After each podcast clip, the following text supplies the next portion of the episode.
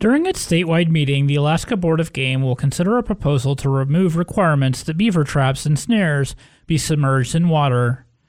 Regulations currently require trappers in Unit 16, an area west of the Susitna River and west of Cook Inlet, to place beaver traps and snares submerged in water during the first 45 days of the season. But that could change because of a proposal before the Board of Game, and that change could affect statewide trapping. Proposal 100 was introduced in January during a central regional meeting of the Board of Game. It seeks to remove a regulation to require beaver traps be submerged in water.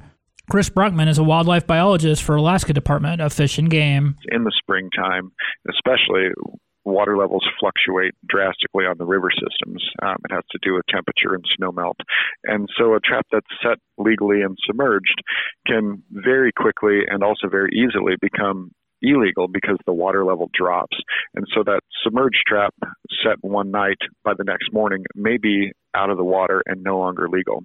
Proposal 100 was specific to Unit 16, but the board amended it to look at a statewide application. It's an issue that's common across the state for anywhere that regulation occurs in the springtime and someone would be trapping a river system where the water fluctuates. So the board decided to address it on a statewide issue, and that way hopefully regulations can remain consistent.